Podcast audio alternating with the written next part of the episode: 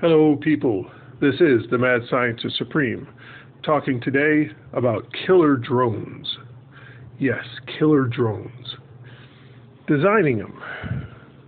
Now, we've got drones out there, military drones, multi million dollar flying machines that can fire missiles at you. But how about a rifle flying in a drone? A high-powered 50 caliber rifle can fire a very precision at over two miles. Now, one of the problems with drones is if you're outside, you can look up and see a black dot in the sky, and you realize, hey, there's a drone up there. Well, if you were to take and mount along the bottom of your drone small but very bright lights, then the total brightness of the drone would be the same as the background of the sky, essentially rendering the drone invisible. You don't have to put screens over the whole thing. You just make it as bright in total as the background. So at a distance, you can't see it. When it gets in closer, eh, then you'll be able to see it. But with a high powered rifle, you don't have to get in close.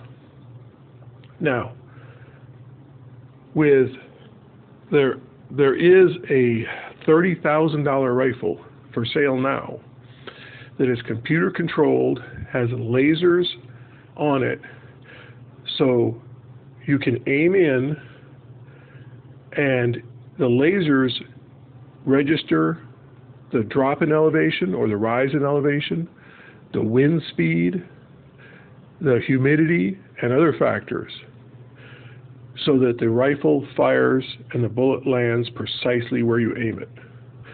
So instead of aiming the rifle and then mentally having to adjust, you aim in the scope where you want to hit, and then the rifle will change the where the barrel is aimed so that the bullet will land on the part or the spot you're aiming at.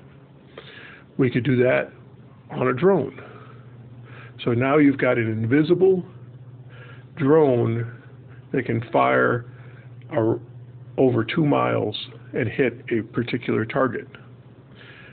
Now, beyond that, uh, electric drones would be very quiet, but they don't have all that long that they can last in the air. But a gas powered one, you need an active muffler system, which we also have. creates anti noise so that it's whisper quiet. So, a very quiet, invisible drone you can fly and fire on individual targets so that you know you hit them. And then the money making idea of the project. Yes, you could rent the system out or sell it to various governments. But let's say we're at war with terrorism or a particular area is controlled by terrorists. We sell time on our killer drone so that individual people around the world can rent time on it and fight in the war on terrorism and actually take out terrorists. Kind of a iffy idea. All right. Next, a 50 caliber rifle firing drone would be rather large. We can also make very, very small drones, about the size of an insect. And these very small drones can carry small amounts of plastic explosives. You get a drone with a good camera on it, and you fly it up to somebody you don't like. It hovers right above them, noiselessly, so that they don't even hear that it's there.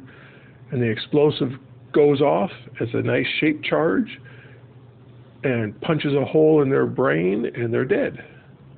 Yes, you can go in and fly in individual tiny little drones so that they can fly through cracks in windows, under the doors, etc., and hit individual targets. So no longer do you have to take out the enemy's military in order to take out the mil- their, their government. You just fly over, release thousands of these small drones. They quickly glide and fly into the enemy politicians' homes or legislative areas, and you take out the enemy politicians, and then the country will follow. Yes, drones, incredibly dangerous creatures, powerful, and we should be using them before our enemy uses them.